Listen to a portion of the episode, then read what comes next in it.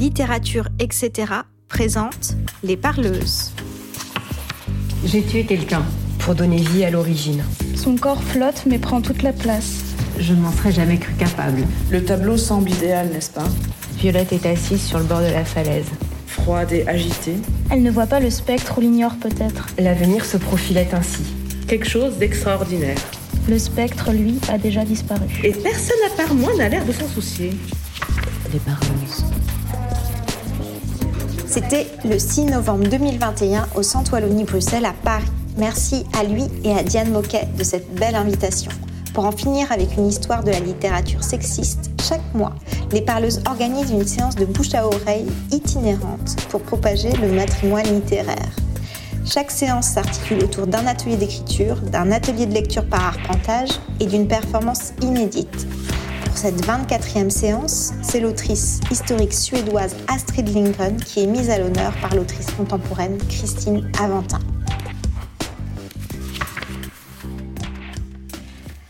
Christine, à propos de toi, tu écris que tu es une fille un peu gauche, un écrivain contrarié. Je te rencontre pour la première fois en 2017 autour de la revue Sorcière. Et très rapidement, tu m'expliques que, comme pour répondre au mieux aux questions que pose cette revue, si je n'y vois pas d'inconvénient, tu vas te mettre nu. Pas à nu, mais réellement nu. Quatre ans plus tard, la bibliothèque de la ville de Lille parle encore de cette soirée punk où règles, poils et liberté étaient mis sur le même plan poétique. En 2021, j'ai eu le plaisir, dans le prolongement énergétique de cette première rencontre, de lire Féminist Punk. Le monde est notre terrain de jeu, publié aux éditions Zone. Inspiré par Fifi Brin d'Acier, tu y racontes l'histoire souterraine et infectieuse des petites filles qui ont choisi d'être des pirates plutôt que de devenir des dames bien élevées. De genre littéraire fluide, tu publies au même moment Scalp, des poèmes à l'arbre à parole dans la collection If, que j'ai hâte de lire. Ça fait quelques années maintenant que je côtoie Astrid Lindgren. Ça crée une sorte de familiarité. Et j'ai l'impression parfois qu'elle me fait des signes discrets, néanmoins perceptibles. Quand j'étais en train d'écrire Feminist Punk, il m'est arrivé de la convoquer, vraiment, de lui demander de manifester son accord ou son désaccord à propos de la manière dont je m'appropriais Fifi Brin d'Acier. Et s'il y a une chose que je sais d'elle, avec certitude, c'est qu'elle est joueuse. Elle joue pour du vrai. Elle joue avec sérieux. C'est la raison pour laquelle j'ai pensé à cette performance comme un jeu. Un jeu avec vous et un jeu avec elle. J'ai donc fabriqué un jeu de cartes pour une conférence aléatoire sur Astrid Lindgren. Du tirage des cartes va dépendre le contenu de la conférence. Astrid, si tu es avec nous, c'est à toi de jouer.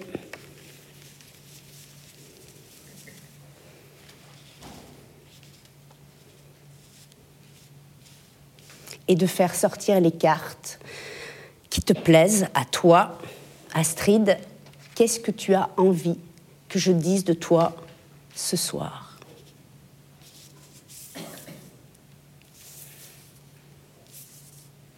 Je fais un premier tirage de six cartes.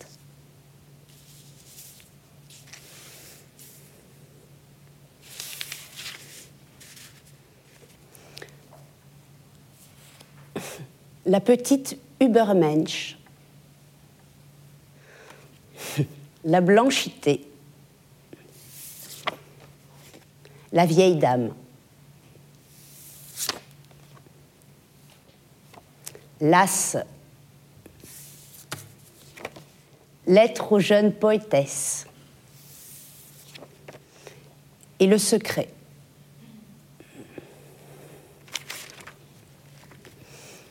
Propose qu'on commence par le secret.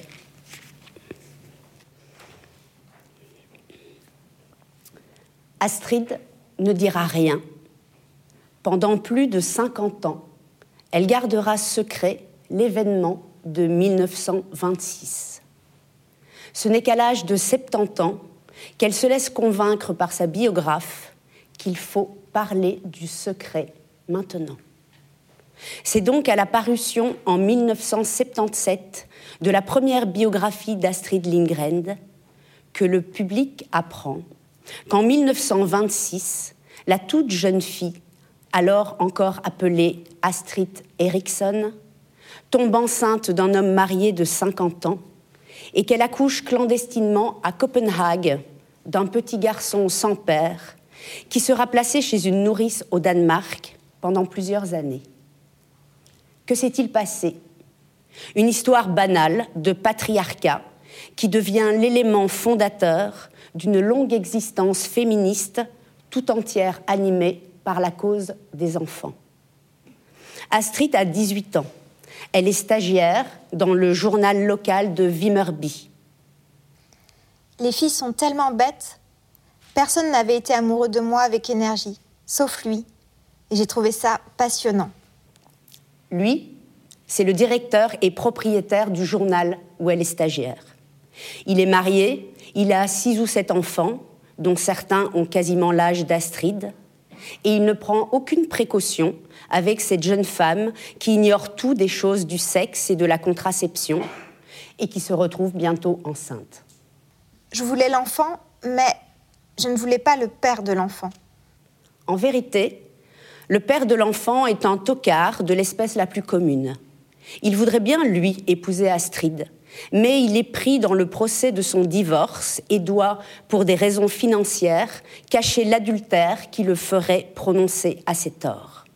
C'est une des raisons pour lesquelles Astrid est contrainte à la clandestinité, dans la situation par trop classique d'être une femme opposée à une autre femme, sur un échiquier qui ne protège au fond que les intérêts d'un homme, menteur avec l'une et irresponsable avec l'autre.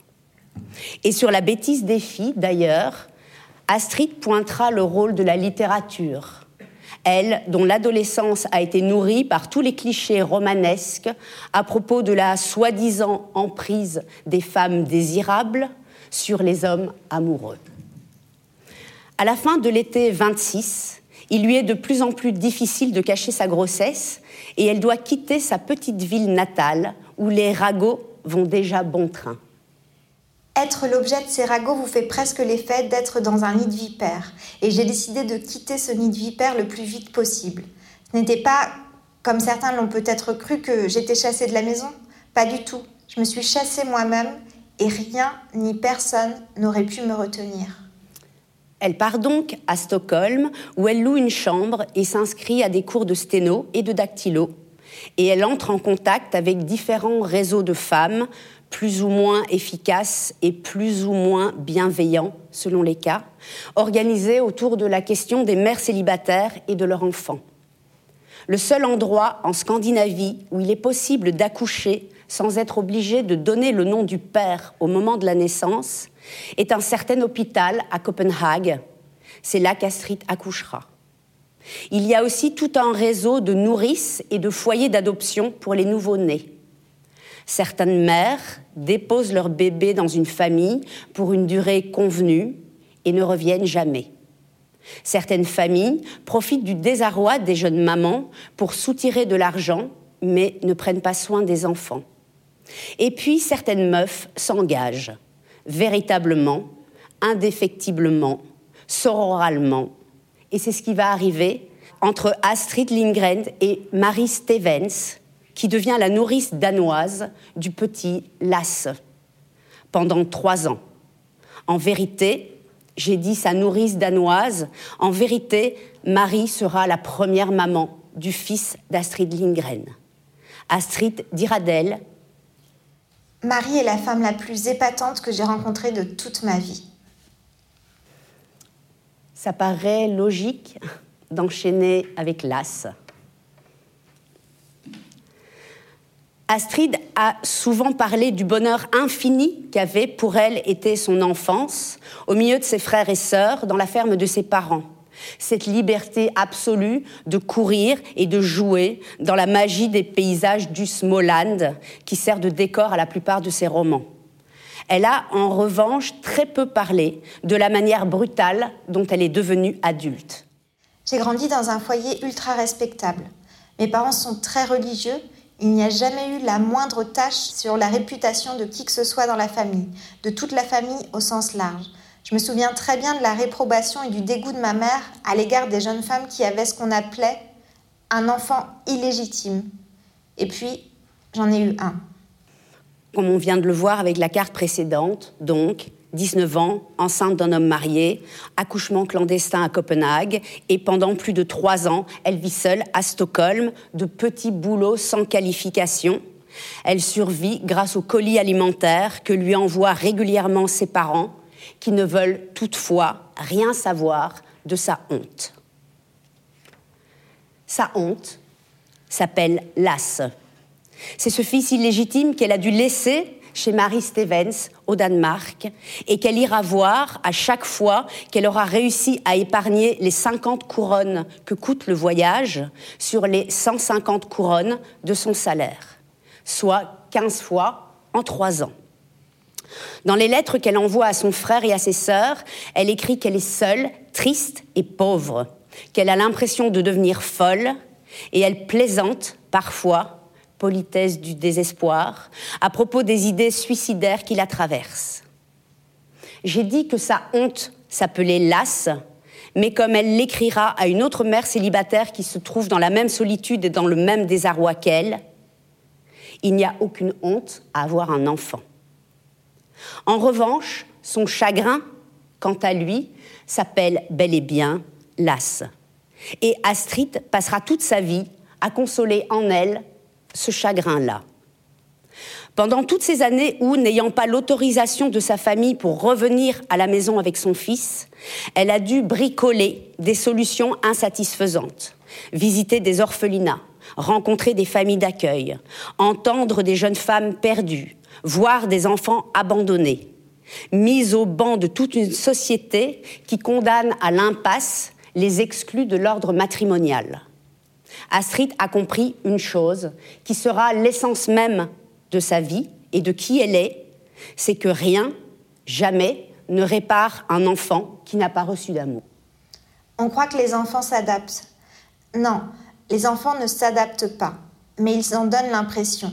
Ils se résignent simplement face à ce qui est plus fort qu'eux. Il a été souvent souligné que l'as avait été un élément déterminant dans l'œuvre d'Astrid Lindgren, qui est peuplée de petits garçons orphelins malheureux, et dont l'unique ressort face à la solitude est l'imagination. Ainsi, par exemple, Mio, mon Mio, un roman qu'elle écrit dans les années 50 et qui lui vaudra une reconnaissance littéraire pleine, je veux dire en dehors du strict cadre de la littérature pour enfants, puisqu'il y a toujours cette espèce de hiérarchie entre la vraie littérature et les sous-genres considérés comme mineurs. Pour moi, l'intelligence de ce texte, Mio, mon Mio, je crois que c'est mon préféré, réside dans le fait qu'il ouvre à une très grande variété d'interprétations sans jamais décider à ta place du sens qui doit être fixé. Fred assis sur son banc à la nuit tombée, est-il vraiment en train de fuguer ou tarde-t-il seulement à rentrer en se demandant si quelqu'un va finir par s'apercevoir de son absence? Ce génie qui sort un peu comme une blague d'une vulgaire bouteille de bière qui traîne là par terre Est-il le signe de l'enfant qui réactive à sa portée l'histoire d'Aladin? Ou bien sommes-nous vraiment dans une bascule fantastique qui va nous emmener ailleurs? Est-on en face d'un conte? Ou bien sommes-nous dans l'imagination d'un enfant qui utilise pour lui-même les ressorts du conte afin de trouver une consolation pour sa réalité? Tous les éléments qui se superposent en filigrane entre la vie de Fred, orphelin en Suède, et la vie de Mio, fils d'un roi fabuleux, produisent un effet permanent d'écho entre deux mondes dont on peut tracer avec certitude la frontière. Est-ce qu'il y a des passages perméables entre deux mondes parallèles qui communiquent? Ou bien est-ce la réalité qui ressurgit par instant au beau milieu du fantasme que l'enfant abandonné produit pour se tenir compagnie? Et puis, il y a cet oiseau chagrin, dont le chant ponctue toute l'histoire, même au moment qui s'annonce pourtant comme un happy end. Et sa présence ne nous laisse jamais tout à fait confortables dans l'idée du tout est bien qui finit bien. Mais en haut du grand peuplier d'argent était perché l'oiseau chagrin, et il chantait. J'ignore pourquoi, puisque tous les enfants enlevés avaient regagné leur maison maintenant. Mais je me suis dit que l'oiseau chagrin devait certainement toujours avoir une raison pour chanter. Et je crois que cet oiseau chagrin, il a toujours une raison de chanter aussi dans la tête d'Astrid, qui, dans une lettre qu'elle écrit à sa vieille amie Elsa Olenius, qui a sa carte, qui sortira peut-être, euh, la même année qu'elle travaille sur Mio, mon Mio, Astrid formule ceci. Tu ne peux pas empêcher les oiseaux de malheur de voler au-dessus de ta tête, mais tu peux les empêcher de faire leur nid dans tes cheveux.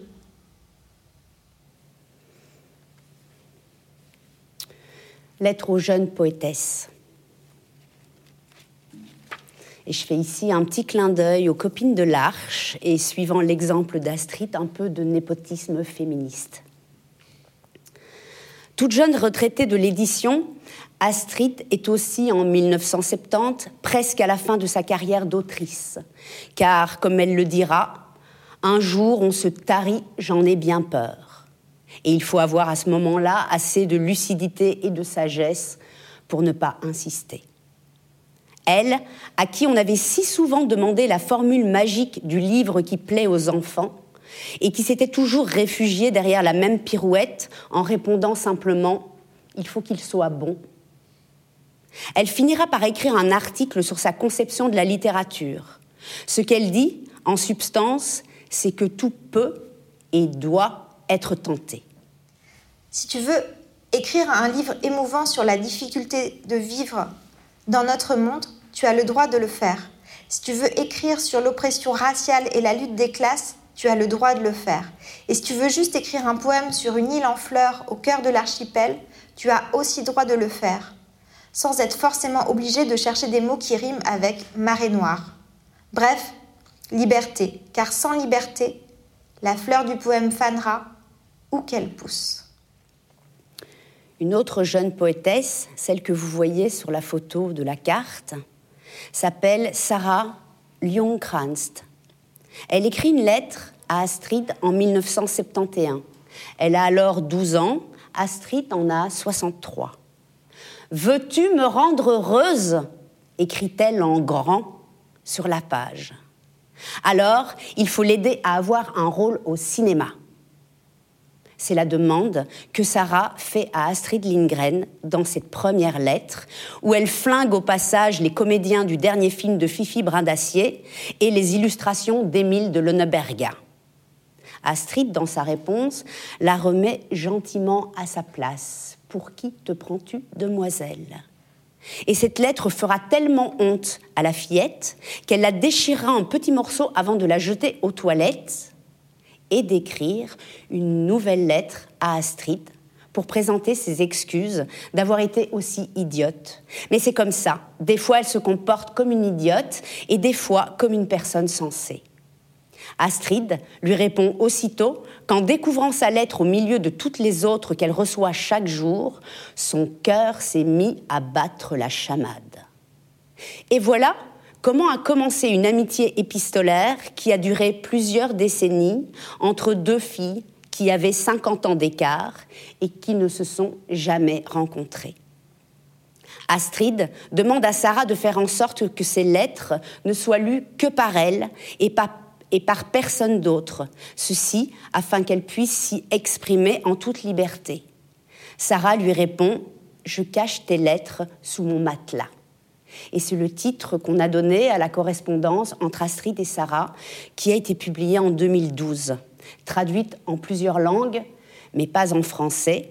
Et je ne peux donc rien vous dire des raisons pour lesquelles Sarah déclarera à Astrid Tu es la première personne adulte intelligente qui m'écoute et me parle.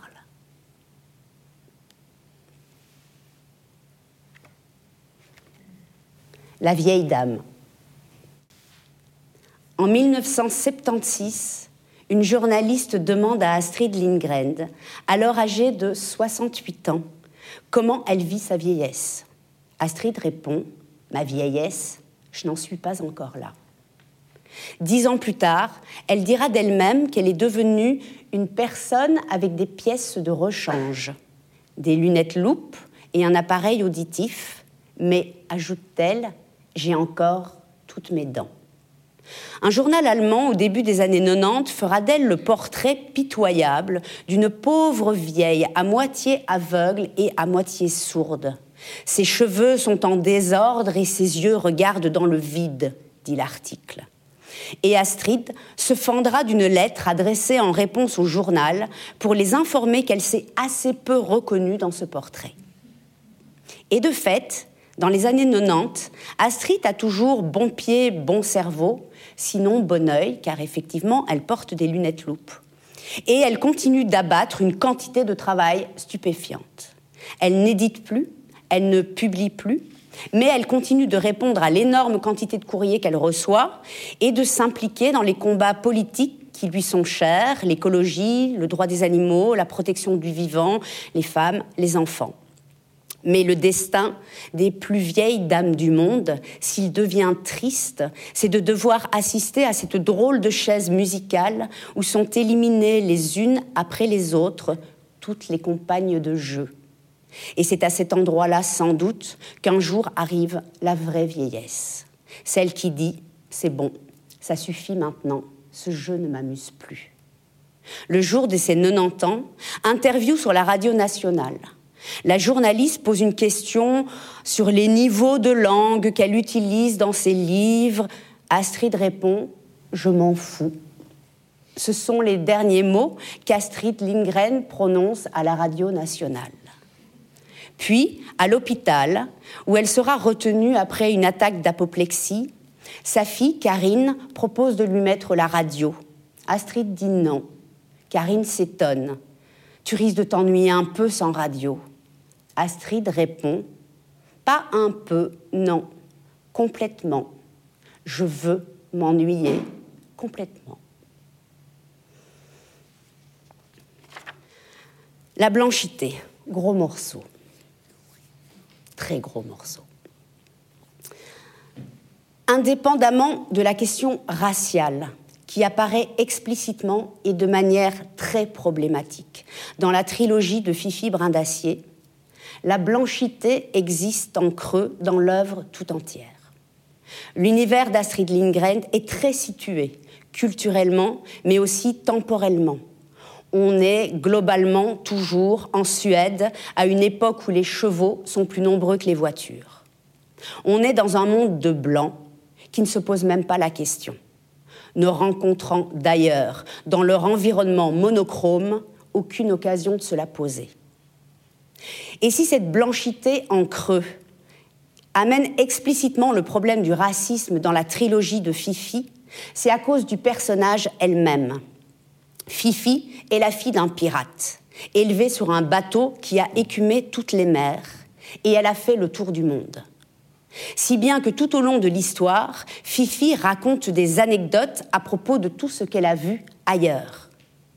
Et même si ces anecdotes sont bien sûr à la Fifi des élucubrations abracadabrantes, on flirte quand même dangereusement entre l'humour et l'exotisme stigmatisant. À partir du moment où c'est une petite fille blanche qui te raconte qu'en Égypte, tout le monde marche à reculons, qu'au Congo, vous ne trouverez personne qui dise la vérité, ou bien qu'en Chine, elle a vu un Chinois avec des oreilles si grandes qu'il pouvait s'en servir comme imperméable. La blanchité et ce qu'on pourrait appeler le blancocentrisme commence seulement et de manière très très timide à devenir une question qu'il est possible de poser à la littérature, qu'il s'agisse du patrimoine établi ou même du matrimoine œuvrant à sa visibilité. Combien d'œuvres littéraires ne sont peuplées que de personnages blancs? Combien d'entre elles font intervenir des personnages racisés, qui n'ont pas d'autre statut dans l'histoire que d'en être précisément les personnages racisés. Et si l'on faisait une grille d'analyse semblable à celle qui existe aujourd'hui dans le cinéma pour évaluer le statut des personnages féminins, le test de Bechdel par exemple, combien de romans passeraient le test de contenir au moins deux personnages racisés qui interviennent dans l'histoire de manière active sans être réduits à un archétype identitaire, social, culturel, religieux ou autre. Mais donc soyons clairs, aucun des romans d'Astrid Lindgren ne passerait avec succès ce test. Plus d'ailleurs que la grande majorité des romans écrits par des auteurs et des autrices blanches du XXe siècle. Certes. Mais la question est encore bien plus cruciale, il me semble, quand il s'agit de la littérature jeunesse. Surtout si l'on s'accorde avec Astrid Lindgren à penser que la révolution commence dans la chambre des enfants. Car les enfants, par la lecture, ils sont amenés à intégrer la pseudo-neutralité du point de vue blanc. Ce qui signifie que les enfants qui ne le sont pas apprennent à se regarder eux-mêmes par ce prisme et par conséquent à se percevoir eux-mêmes comme racisés, puisque blanc n'est pas une race, selon cette perspective, mais un neutre postulat informulé, degré zéro de l'identité.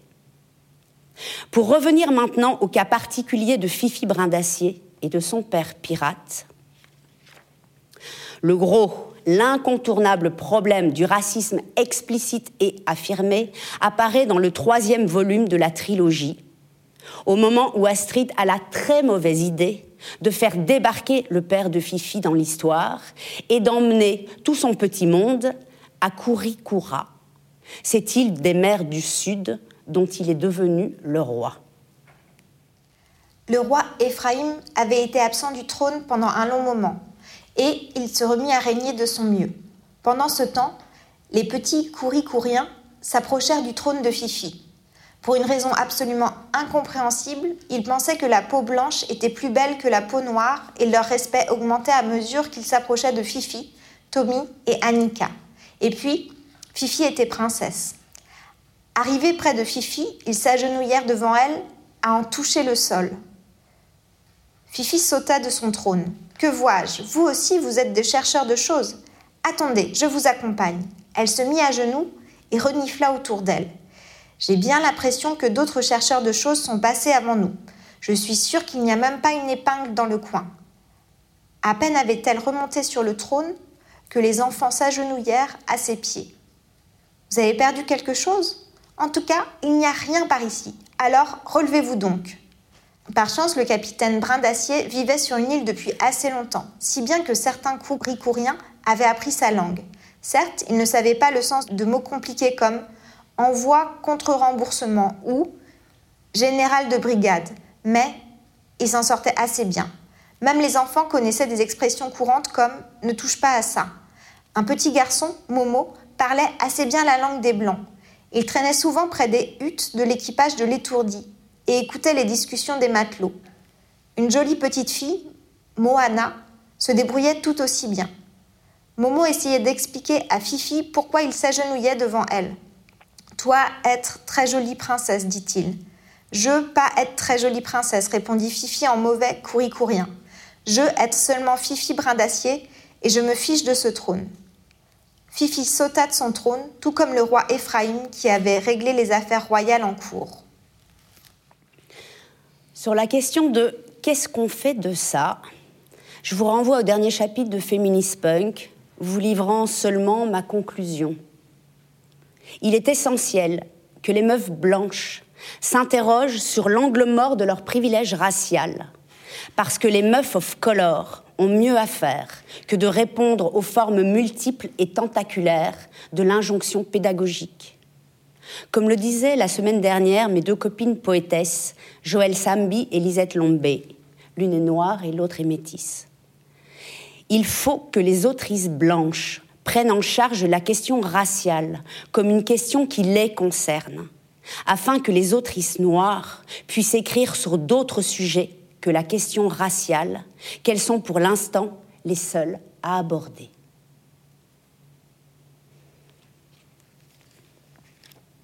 la petite Übermensch.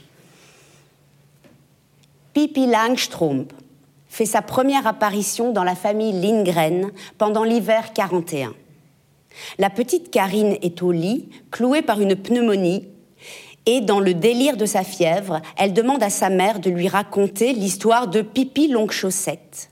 Le nom a surgi comme ça, tout seul, et c'est à partir du nom qu'Astrid improvise l'histoire et le personnage qui vont, au cours des années suivantes, s'étoffer jusqu'à faire partie de l'environnement familier des enfants qui gravitent autour d'Astrid Lindgren. Au printemps 44, Pipi Longchaussette est un manuscrit dactylographié en deux exemplaires. Le premier est offert à Karine pour son dixième anniversaire et le second est envoyé à un gros éditeur avec une lettre d'accompagnement qui dit ceci. Comme vous allez le découvrir, si vous vous donnez la peine de lire le manuscrit, Pipi Longchaussette est un petit Übermensch sous forme d'enfant transposée dans un environnement tout à fait banal. Grâce à sa force surnaturelle et à diverses circonstances, elle est entièrement indépendante des adultes et mène sa vie comme bon lui semble. Elle a toujours le dernier mot dans ses affrontements avec les grandes personnes. L'utilisation de ce terme Übermensch est loin d'être anodin en 1944 puisque le concept, issu de la pensée de Nietzsche, a été profondément détourné par l'idéologie nazie. Et l'on peut voir dans son utilisation par Astrid une provocation qui contient à la fois la dénonciation de ce que le nazisme a fait de ce concept de surhomme et à la fois une volonté de réappropriation libératoire. Dans le manuscrit, le chapitre de Pipi au cirque est emblématique de ce double mouvement de dénonciation et de réappropriation. Il met en scène, de manière burlesque et symbolique, un bras de fer entre celui qui se croit surhumain et celle qu'il est véritablement, au sens nietzschéen, à savoir une créature indomptée, agissant de manière impulsive, en suivant ses propres valeurs, qui ne veut être ni maître ni esclave, et qui utilise sa force pour transfigurer l'existence dans un élan organique, poétique et joyeux. Sur la piste, le directeur de cirque, dans son costume aristocratique, fait claquer son fouet. Il dirige avec autorité tout un petit monde circulaire de fanfares, de défilés, de prouesses et d'exhibitions. Il parle avec l'accent allemand et maintient le public dans une sorte d'obéissance fascinée. Dans les gradins, Fifi, avec ses longues chaussettes, ne comprend rien au code de la représentation et comme un petit charlot, involontairement perturbateur, va déranger de plus en plus l'ordre dictatorial, tout en entraînant par le rire le public avec elle. Public qui pense avoir affaire à un numéro de clown qui fait partie du spectacle. Au fur et à mesure des interventions de Fifi, qui tournent en ridicule le bel ordonnancement des numéros, le directeur de cirque parvient de moins en moins à garder son calme et sa prestance. Il part en coulisses pour recoiffer sa mèche, boire un verre d'eau, et lorsqu'il revient en scène, il joue en quelque sorte son va-tout et annonce le clou du spectacle. Stark Adolphe. Adolphe le grand, Adolphe le terrible, Adolphe le fort.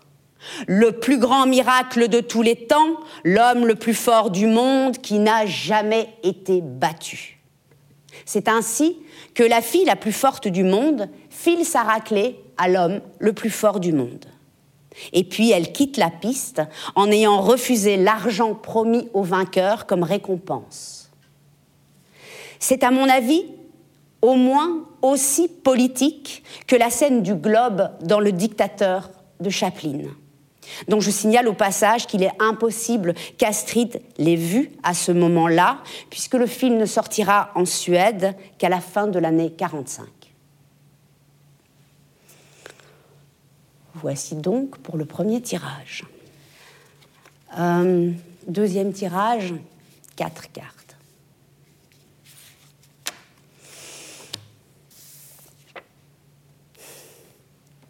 J'aime beaucoup. La sténographe, les tyrans domestiques, Ronia et le sale boulot. Le sale boulot.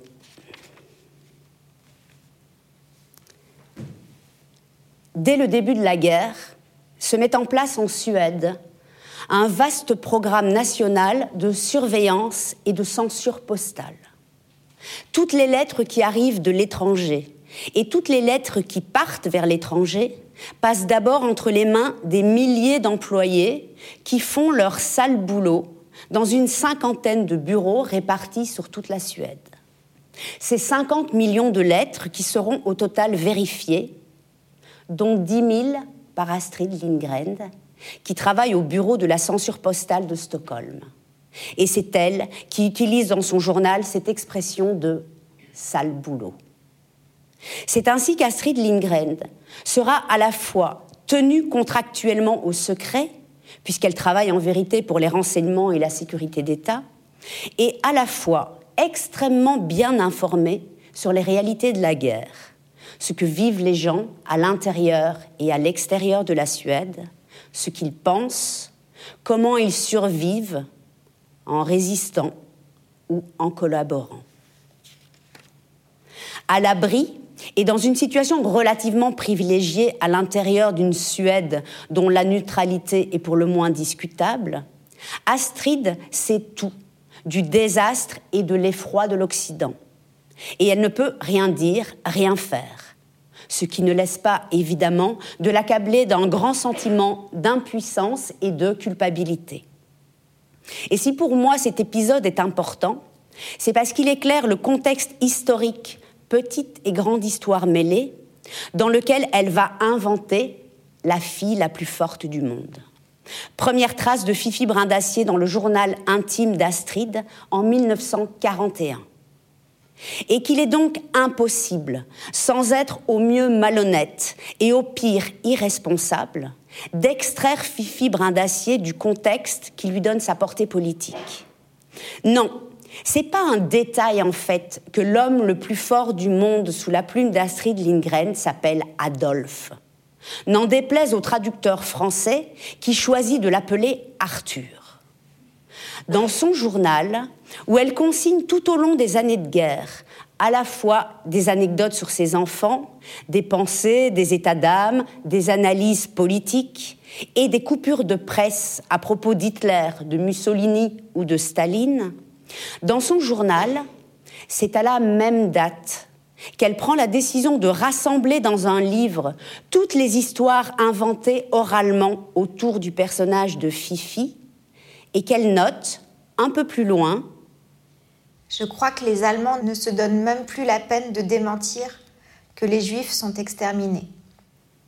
Et peut-être que ce n'est pas un détail non plus si la maman de Fifi est morte alors qu'elle n'était qu'un tout petit bébé qui braillait si fort dans sa poussette que personne n'arrivait à rester à côté d'elle.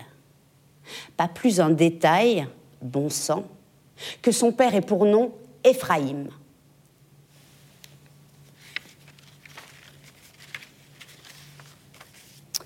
La sténographe La carte représente une copie d'une des pages en sténo d'Astrid Lindgren. Car dans les archives Astrid Lindgren, précieusement conservées à la Bibliothèque royale de Stockholm, on ne trouve pas de ces manuscrits d'auteurs à l'ancienne, rédigés sur des feuilles pleines de ratures et de corrections. À la place, 660 blocs de sténo, qui contiennent tout son travail d'écrivain pendant 50 ans et qui restent à jamais illisibles, à moins d'être une très très vieille dame, formée comme Astrid le fut elle-même dans les années 30, à la méthode Molin, qui était enseignée à l'époque à la plupart des femmes qui voulaient devenir employées de bureau. La sténographie, c'est une écriture codée, un langage écrit fait de signes, d'abréviations, de simplifications phonétiques qui permettent de prendre note à la vitesse de la parole. On pourrait le comparer plus ou moins à ce qui se fait aujourd'hui en langage SMS, à cette différence près que la sténographe n'a pas besoin d'être lisible pour quelqu'un d'autre qu'elle-même. Dans sa pratique de bureau, par exemple, la secrétaire utilise la sténo pour prendre note au vol d'un texte qu'on lui dicte ou d'une réunion à laquelle elle assiste ou d'un discours, afin de pouvoir ensuite le dactylographier elle-même en écriture normale afin de le rendre accessible aux autres. Ce qui signifie que, à force de pratique et d'expérience, chaque usagère finit par avoir un mode de transcription qui lui est propre et qu'aucune autre sténographe ne pourra déchiffrer. Ce qui revient à dire que le processus d'écriture qui était celui d'Astrid Lindgren, comment elle travaille son texte, le corrige, supprime, reformule, reste mystérieux, inconnu à jamais. À moins de vouloir se lancer dans une exploration de déchiffrage quasi archéologique de cette pierre de rosette moderne que représentent les 660 blocs sténo d'Astrid Lindgren.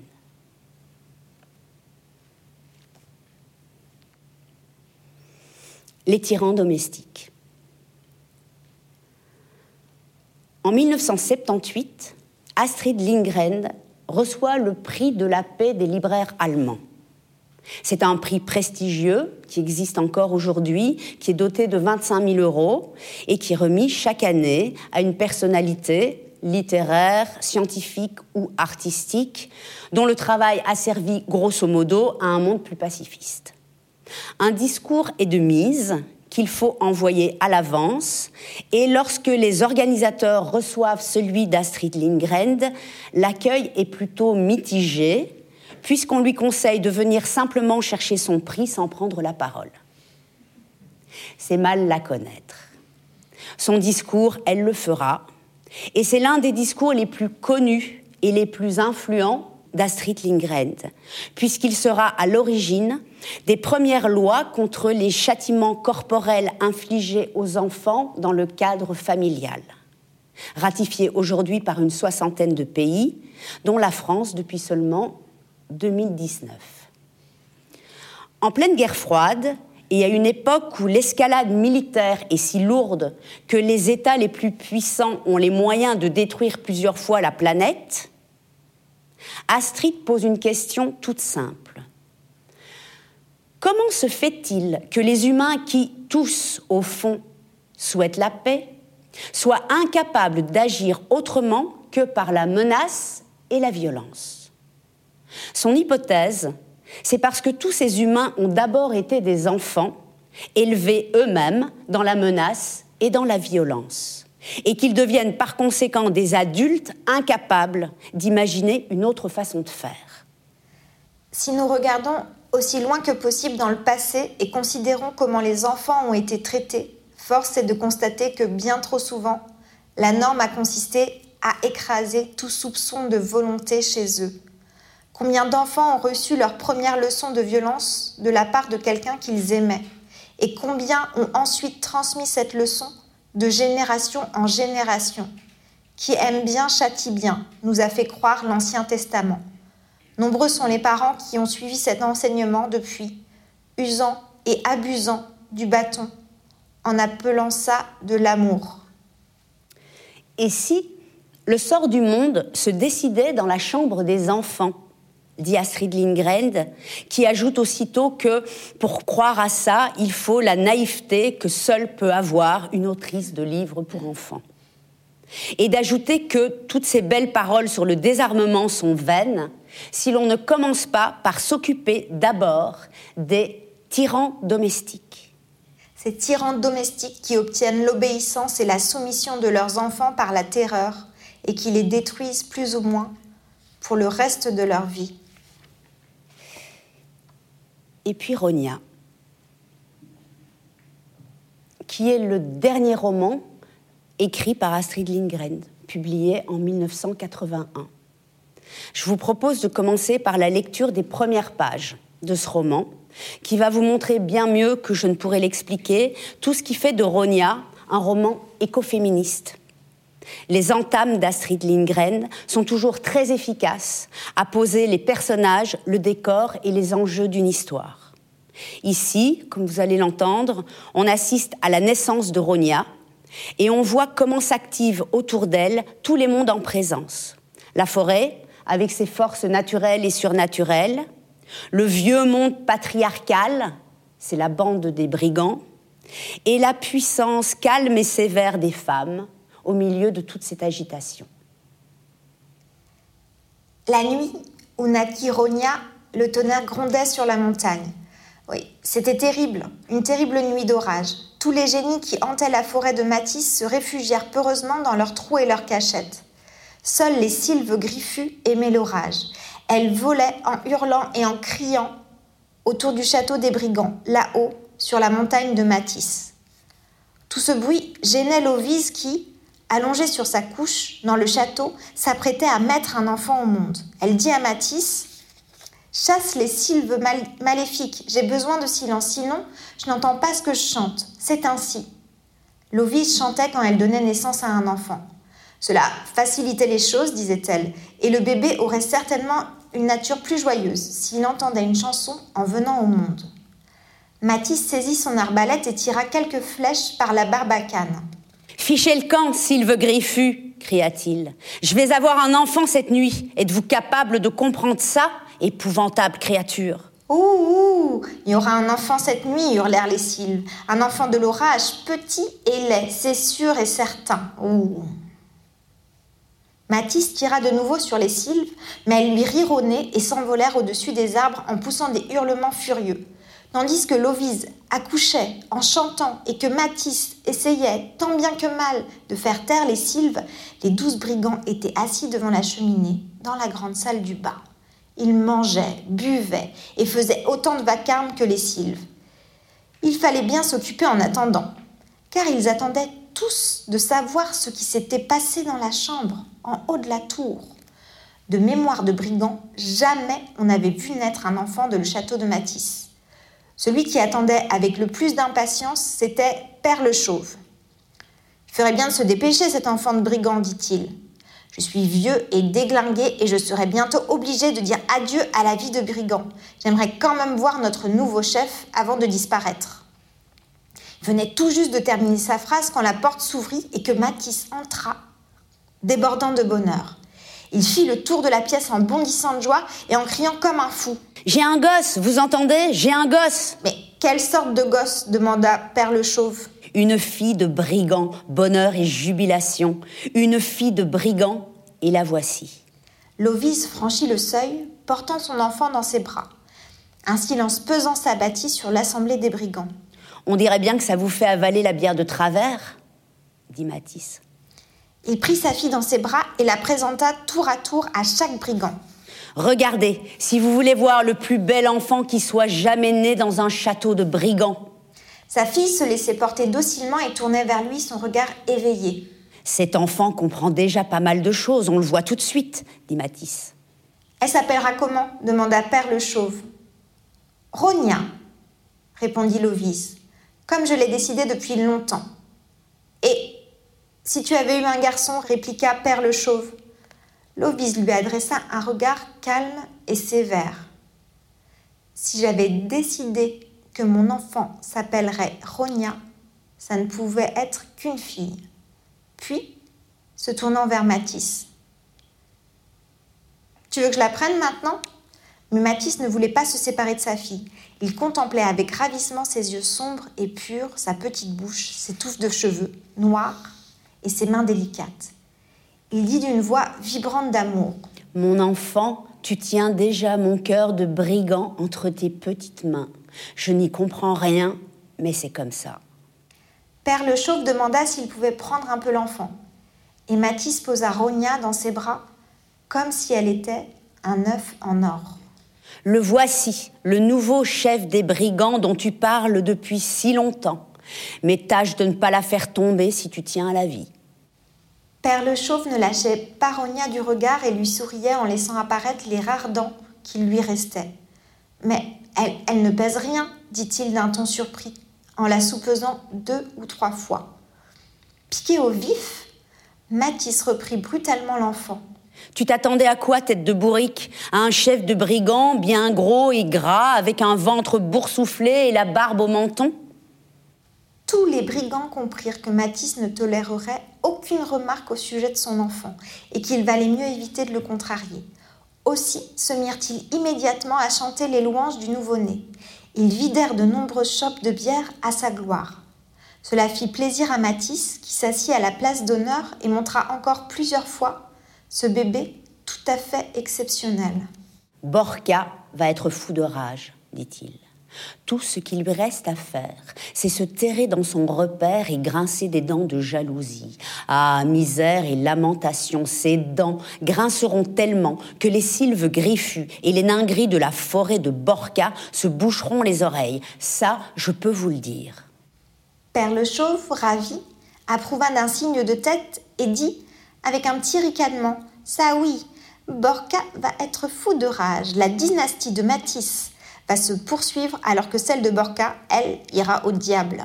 Oui, répondit Matisse, elle ira au diable, aussi sûr que nous mourrons tous un jour. Car, à ma connaissance, Borka n'a pas réussi à faire un enfant et il n'y arrivera jamais.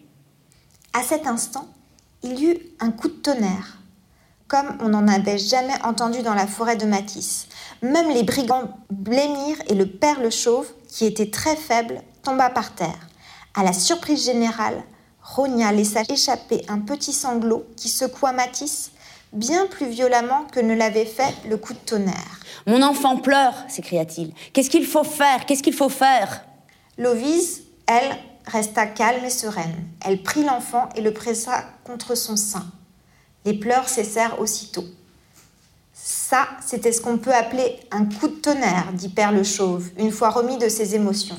Que le diable m'emporte si la foudre n'est pas tombée. En effet, elle était tombée, et pour de bon, comme on le constata le matin venu. Le château de Matisse était perché au sommet de la montagne depuis les temps les plus reculés.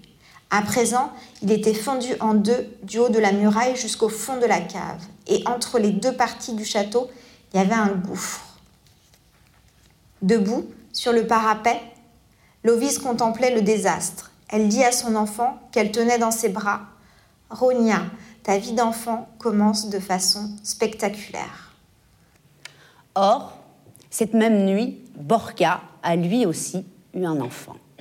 Un fils appelé Birk, destiné à lui succéder à la tête de la bande des brigands de Borka. Et puisque l'immense château de Matisse a été fendu en deux par la foudre, Borka et sa bande a décidé de s'installer dans l'autre moitié. L'histoire, c'est alors celle de la rencontre de ces deux enfants, à qui les pères ont inculqué la rivalité ancestrale des clans et à qui les mères ont transmis une éducation confiante de liberté et de découverte des choses par soi-même. Et ce qui est remarquable, c'est que le lien d'amour profond qui finit par unir Ronia et Birk ne sera jamais d'ordre sentimental ou amoureux.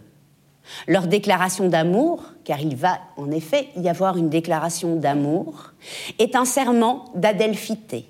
Ils se promettent d'être frères et sœurs. Et ainsi le deviennent-ils dans la fragilité d'une relation qui, étant de choix et non de sang, reste toujours à éprouver, à confirmer, n'est jamais acquise. D'autant que les véritables liens de sang les rattachent à cette vieille histoire de rivalité et donc de loyauté au leur. Ce qui est absolument remarquable, à mes yeux, c'est que la réconciliation finale des deux bandes rivales de brigands ne passe donc pas par un mariage des enfants, comme dans toutes ces histoires qu'on connaît par cœur, mais par l'obligation des pères de céder, puisqu'ils aiment chacun véritablement leur enfant. Et en vrai, c'est le patriarcat qui cède. l'ensemble des valeurs anciennes, virilistes, qui semblent immuables et qui est mis à mal, balayé, au profit de ce qui s'annonce avec Ronia et Birk comme une expérience nouvelle de relation à inventer. Au milieu de cette forêt qui, plus qu'un décor, se révèle comme ce qu'on pourrait appeler un personnage monde. Tout y est vivant, peuplé, habité, créatures naturelles et surnaturelles s'y côtoient dans une même évidence de réalité, et le danger le plus grand qui te guette dans cette forêt, c'est ta propre peur. Il faut, comme le dit Astrid, s'entraîner avec ardeur à ne pas avoir peur et à se méfier des dangers. Nous y sommes.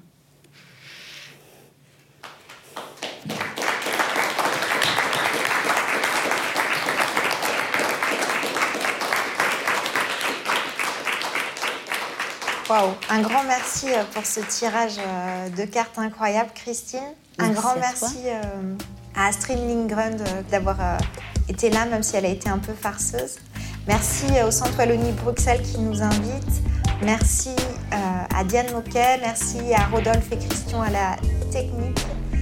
C'était Les Parleuses, un podcast itinérant imaginé par Littérature, etc. Direction Aurélie Olivier. Chargée d'administration, Yao Yu Zai. Chargée de médiation, Mathilde Recton. Ingénieur son, Lucie Piou. Marraine des parleuses, Chloé Delhomme. Et merci spéciaux à Pascaline Mangin, Anna Rizzello, Virginie Leblanc, Jérémy Vermersch et Gilles Varembourg. Les Parleuses, un projet soutenu par la SOFIA, la Fondation Yann Michalski la DRAC Île-de-France, les régions Hauts-de-France et Île-de-France, la métropole européenne de Lille et la ville de Lille.